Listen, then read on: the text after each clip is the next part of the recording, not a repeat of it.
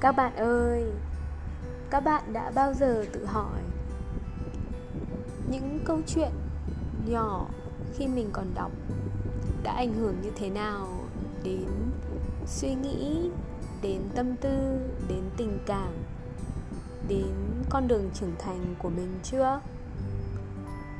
Có lẽ với mình nó là những viên gạch nhỏ mình đã tích lũy theo nhiều năm tháng vậy hãy để những điều nhỏ bé góp phần giúp các bạn xây những viên gạch này nhé.